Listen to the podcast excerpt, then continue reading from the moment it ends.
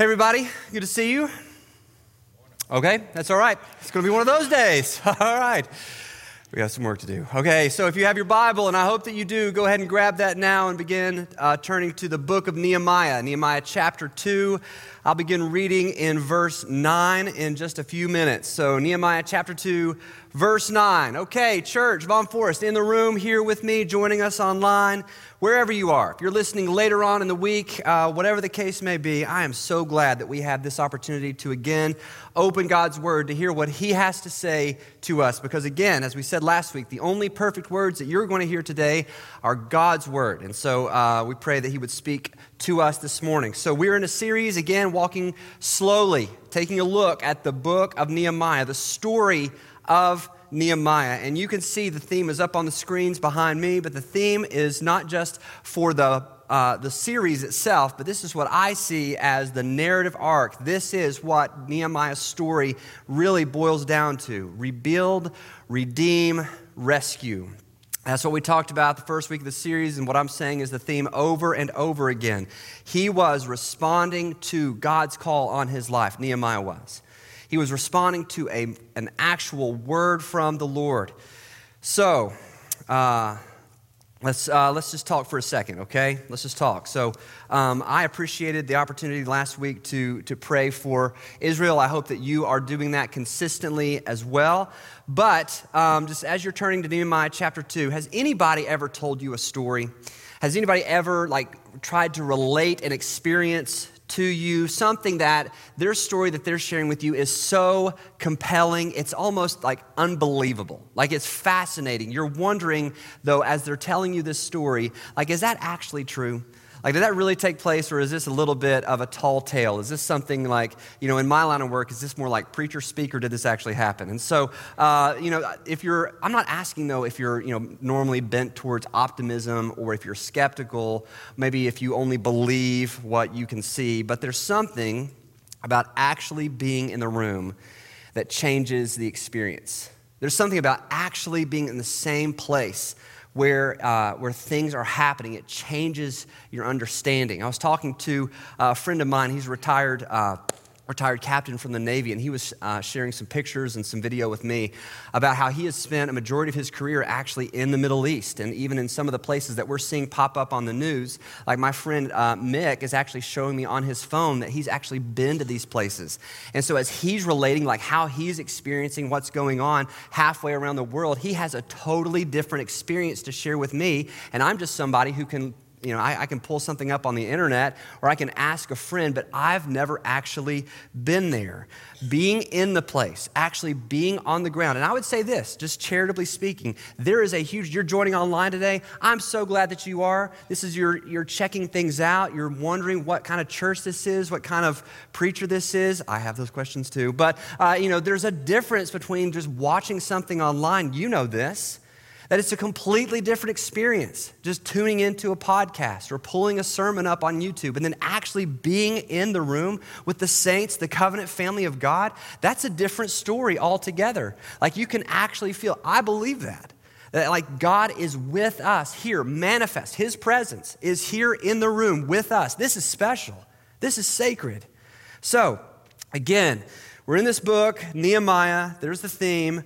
But today is week four of the series. We find ourselves, Nehemiah, he has heard the news, he has prayed before God, he has gone before the king, and now Nehemiah is actually going to see the damage, witness the destruction, actually walk among the ruins firsthand, and it changes things for him. So, can I ask you, please, to stand to your feet now in honor of the reading of the Word of God? Please stand with me. I'll begin reading in Nehemiah chapter 2, verse 9. Then I came to the governors of the province beyond the river and gave them the king's letters. Now the king had sent with me officers of the army and horsemen. But when Sanballat the Horonite and Tobiah the Ammonite servant heard this, it displeased them greatly that somebody had come to seek the welfare of the people of Israel.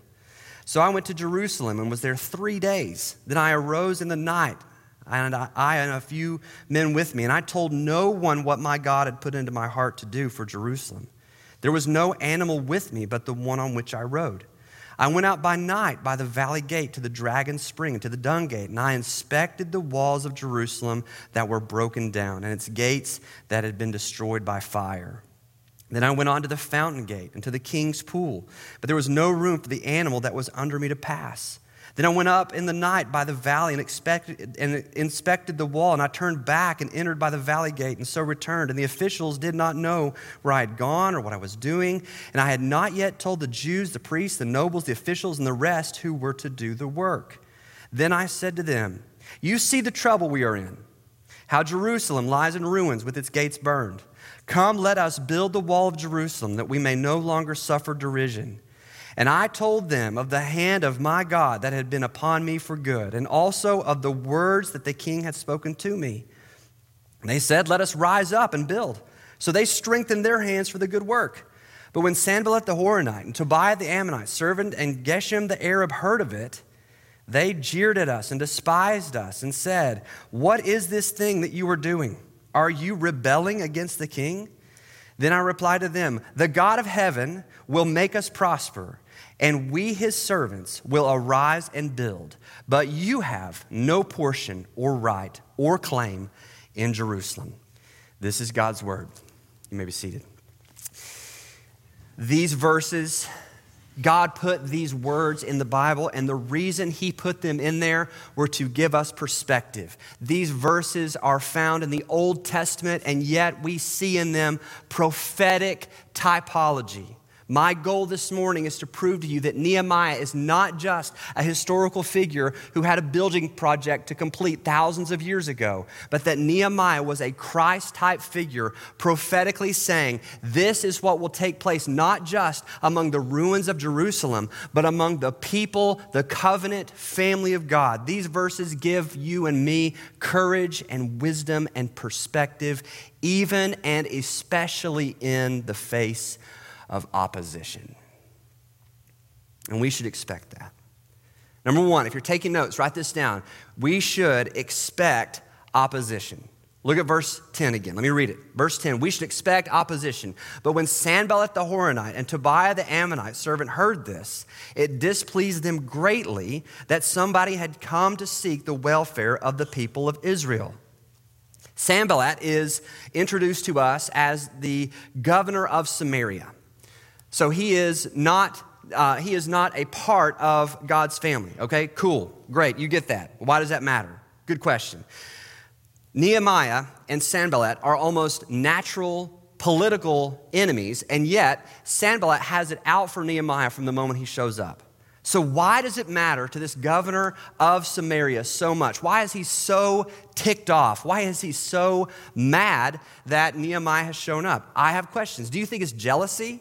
Do you think that now, you know, he's been around this area, he's seen the, the place in ruins. Do you think that he looks at this new guy who comes on the scene? This can happen. This is like day to day. This happens in your office, this happens in the classroom, this happens all the time. A new person shows up, all of a sudden they're popular, their ideas are, are favored over the old school ideas. Is he thinking in jealousy, well, I wish I could do something like that?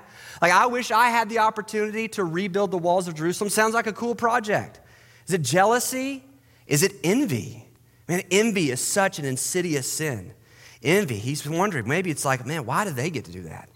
Why do they get to go and complete this project? Why are they going and working on God's house and God's place? Why do they get to do that and I have to keep doing the same old, boring, everyday routine? Why do they get to and I don't get to?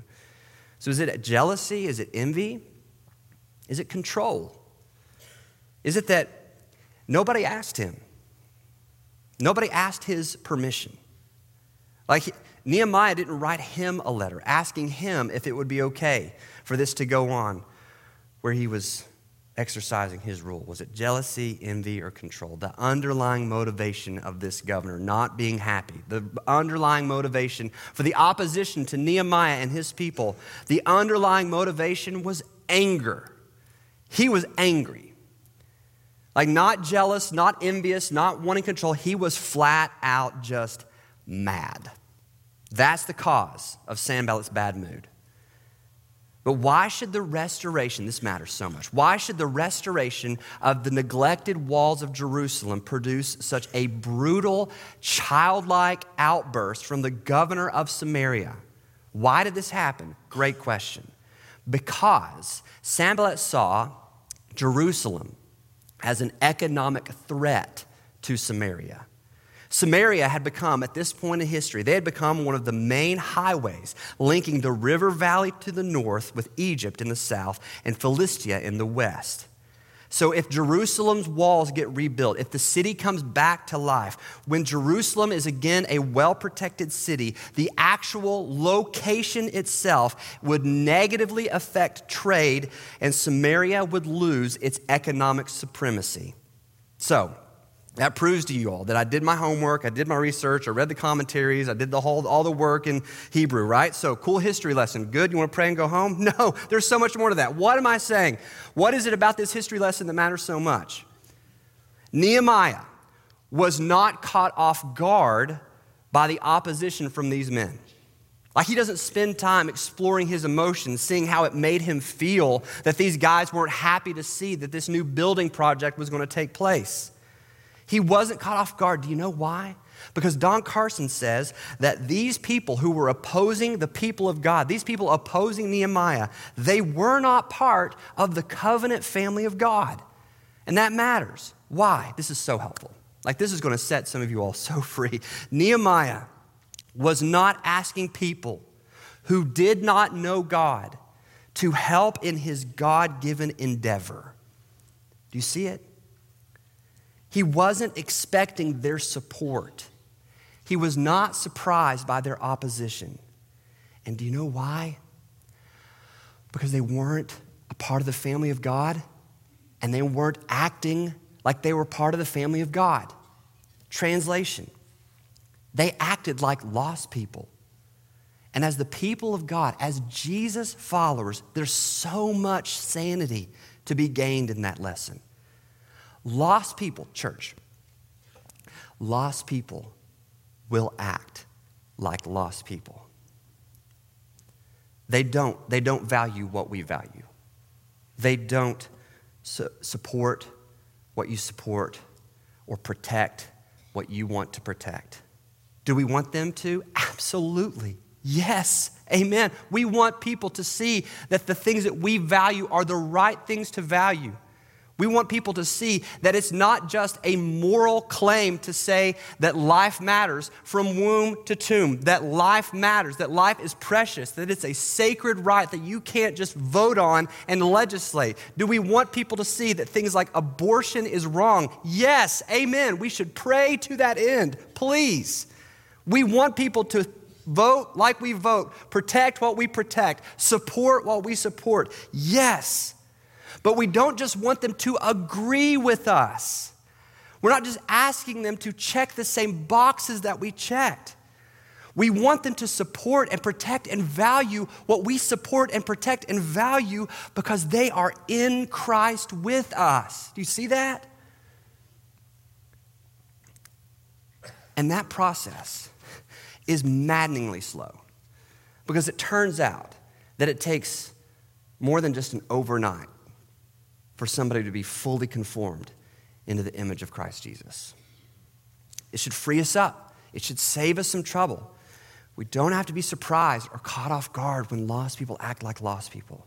That is not, by the way, I don't, that is not judgmental. That is not a condemning statement. Do you know why? Why can I say that? Because at one point in my life, I acted like a lost person. Do you know why?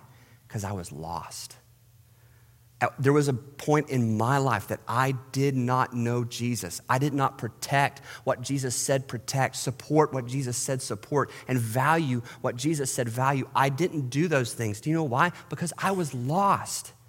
And you know what led me to Jesus? Not being scolded, not arguing. You may find this impossible to believe. But I didn't even read a Facebook post and decide to change my mind. Crazy. I suspect for most of us in the room that we share the same story. I was told about Jesus and I was led to Christ by somebody who was burdened for me.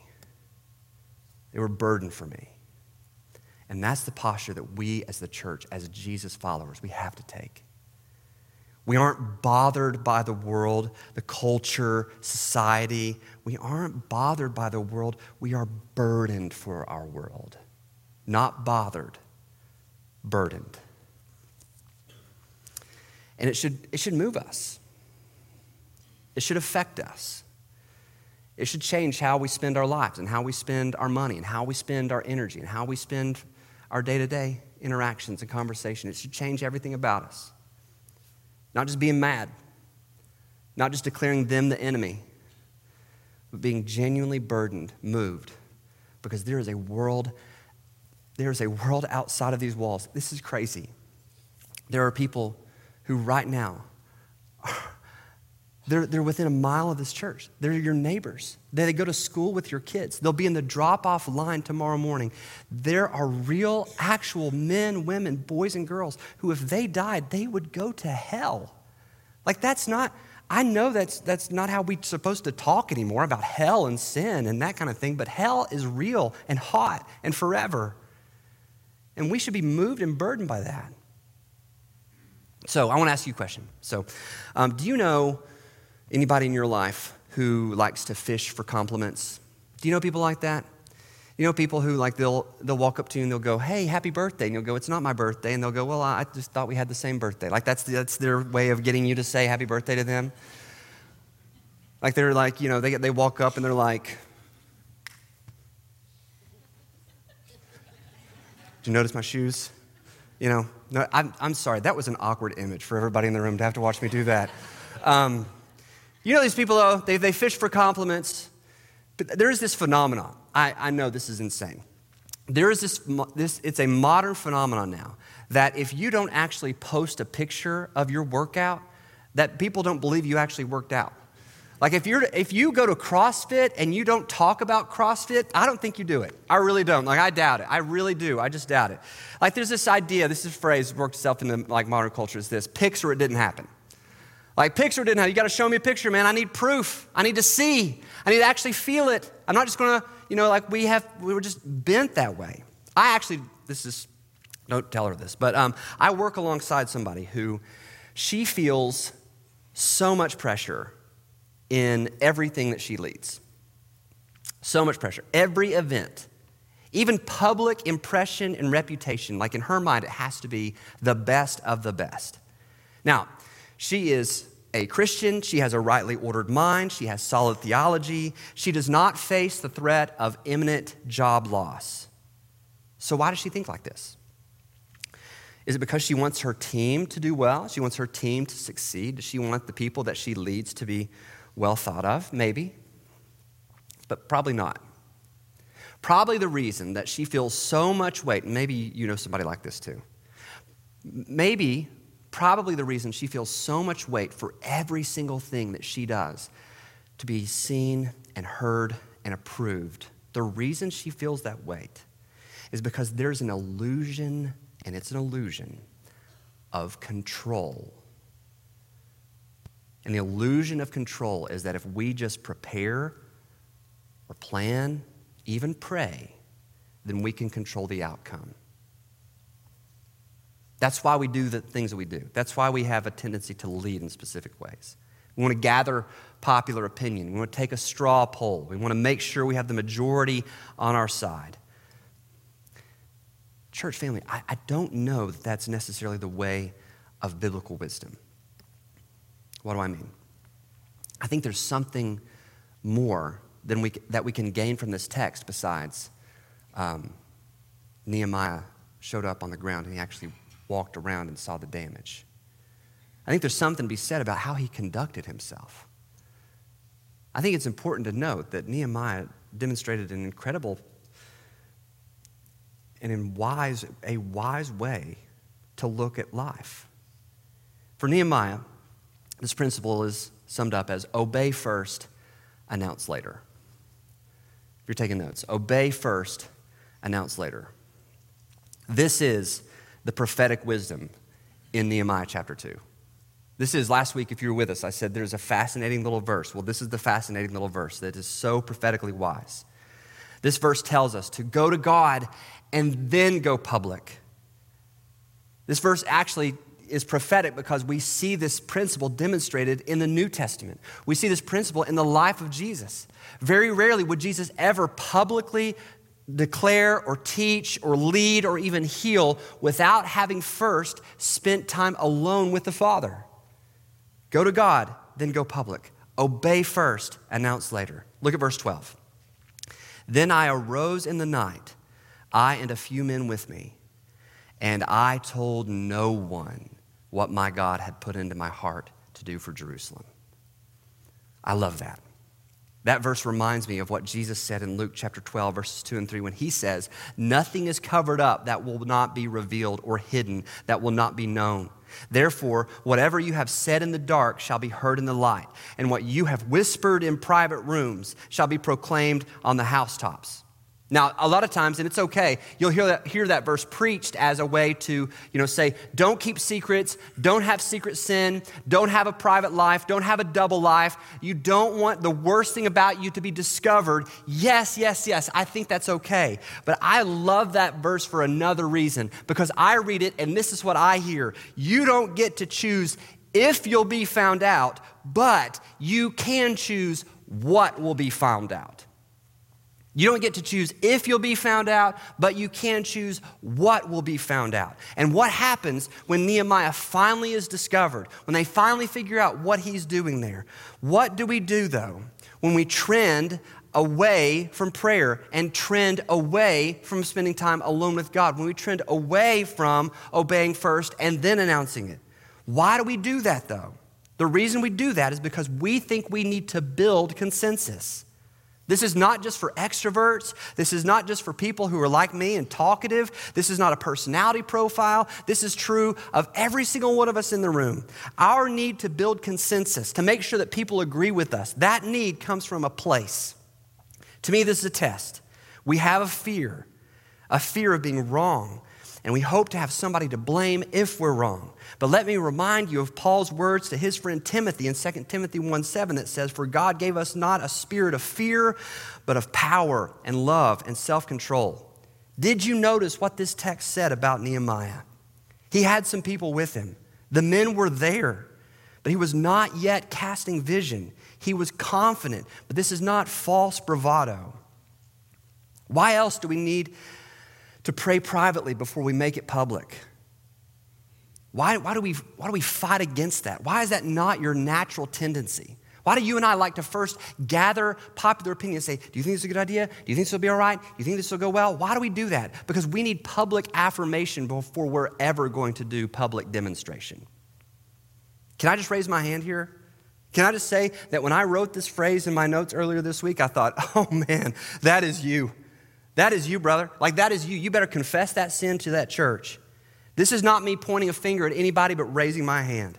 For a long time, way too long, for a long time in my life, the way I found confidence was if enough, or this is so horrible, not just enough, but if the right people liked what I was doing.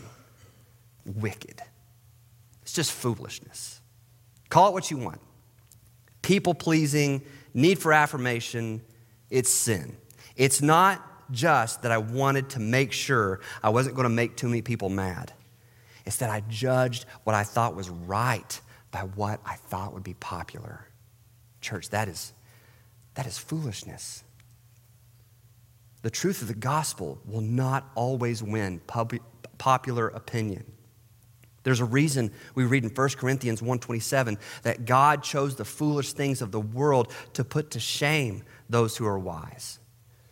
If we wait for public affirmation to go public with our God given call, we will do nothing but wait.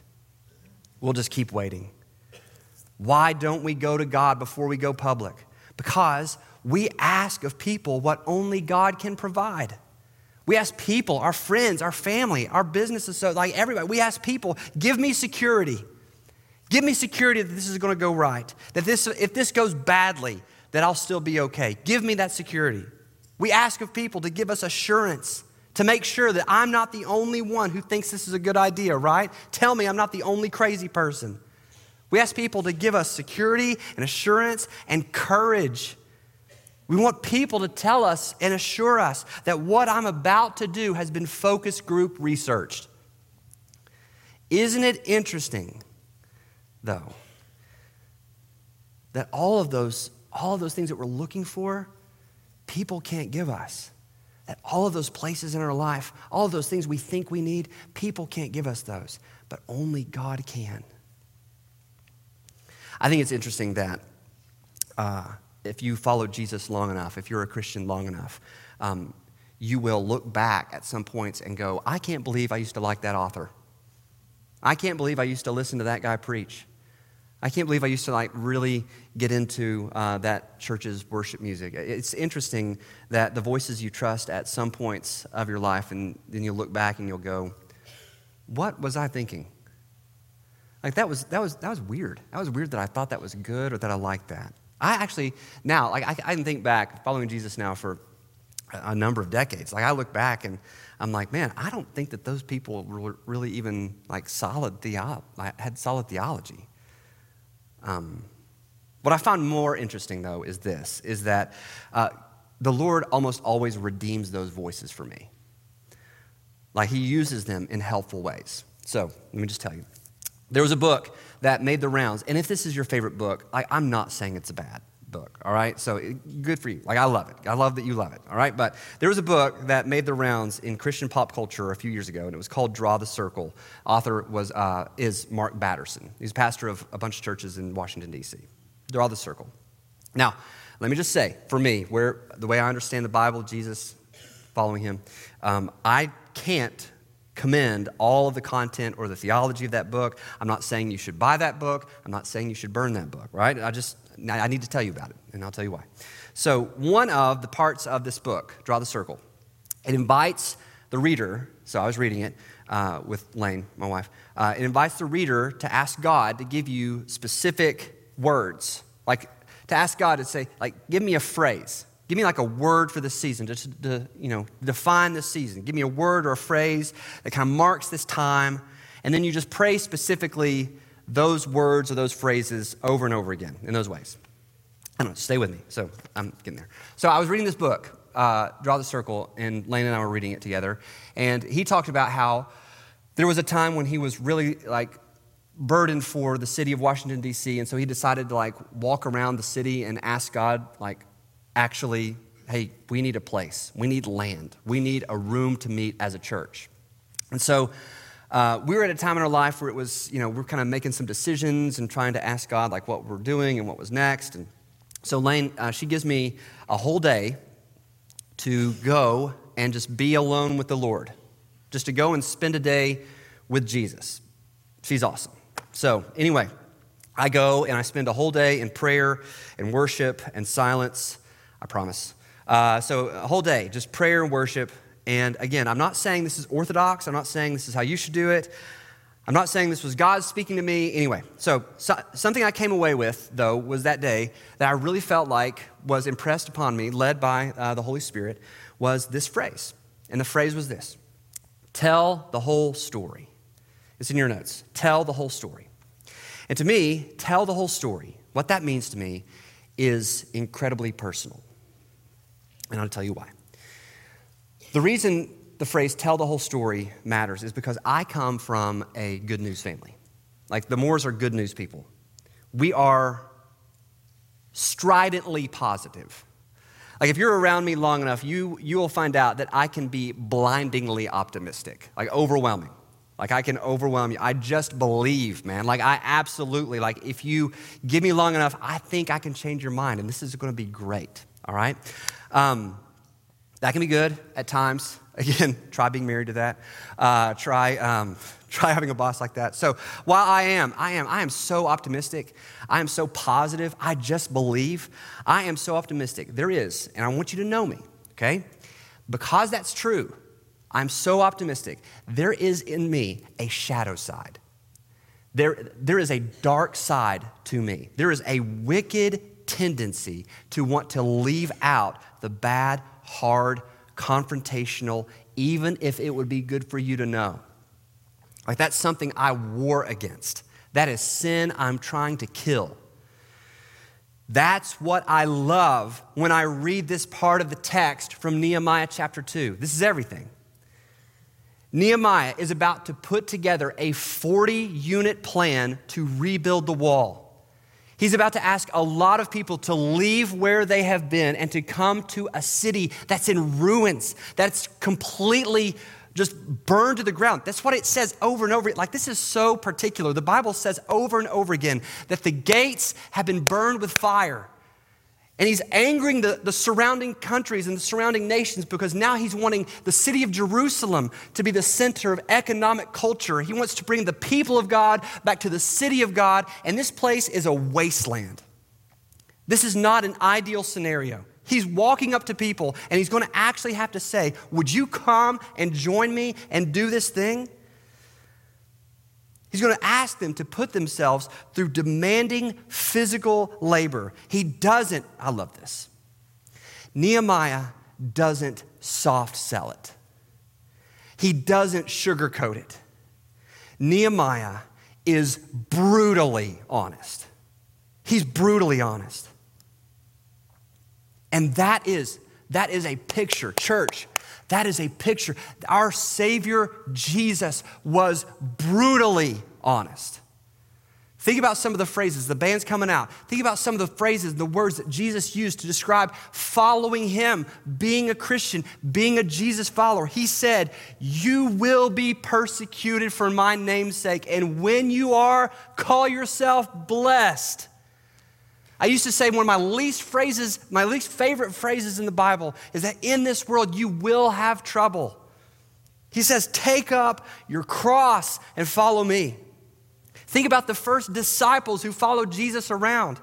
Peter, who reminds me of me a lot, but Peter followed Jesus around so much that by the time Jesus had died and rose again and sent him out to build his church, that Peter's building his church, he's healing people, he's proclaiming the gospel, he gets in trouble, and they say, We're going to kill you if you don't stop. And he goes, Bring it on, man. On the way to Peter's death, they ask, So, how are you going to kill me? And they go, We're going to kill you the same way we killed your Lord Jesus. And he goes, Don't you dare. Don't you dare. You don't you crucify me the same way that you crucified him. You, you turn me upside down. I don't even deserve to be killed the way that you killed my Savior Jesus. People were martyred. They were, read Hebrews 11 sometime. Verse 17 of Nehemiah chapter 2, he said it. I said to them, You see the trouble we are in. Look around, gentlemen. I'm not going to lie, it's bad.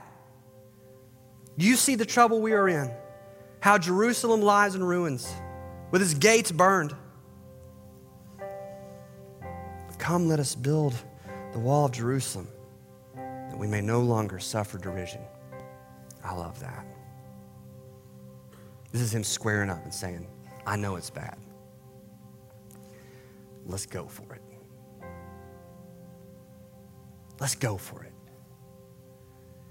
This is what it re- looks like to really rely on God. Do you see that?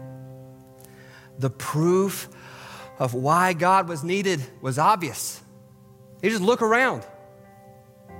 They could look around, they could step on it, they could feel it, they could smell it, they could notice it. There was a clear need. Now, lean in, okay? Sometimes, sometimes, when you are looking for confirmation that what you need to do is from God, that the next step is in line with God's will, whatever that means. Sometimes what you're looking for is ideal conditions. Does it make sense? Do enough people agree? Can I see this actually succeeding? This is not the case for Nehemiah and the people of God. In fact, it's the opposite.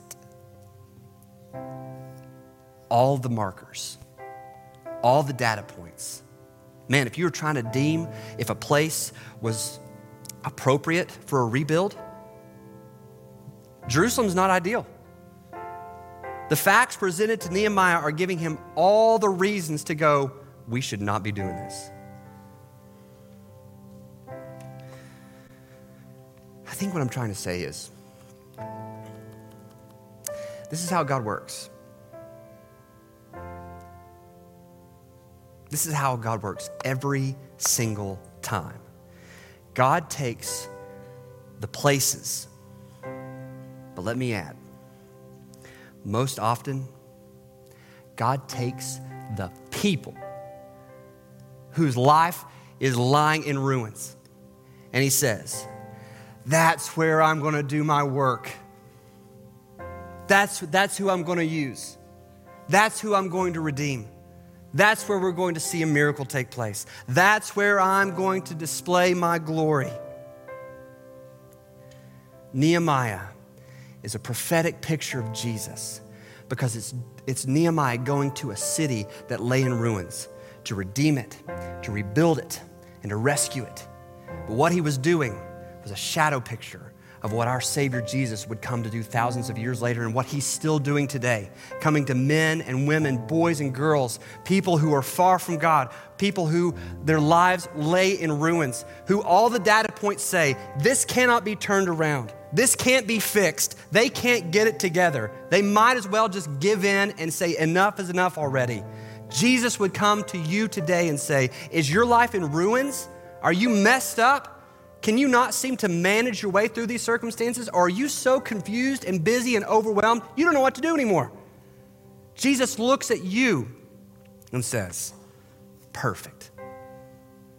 You're exactly the type of man or woman that I would love to use to display my glory.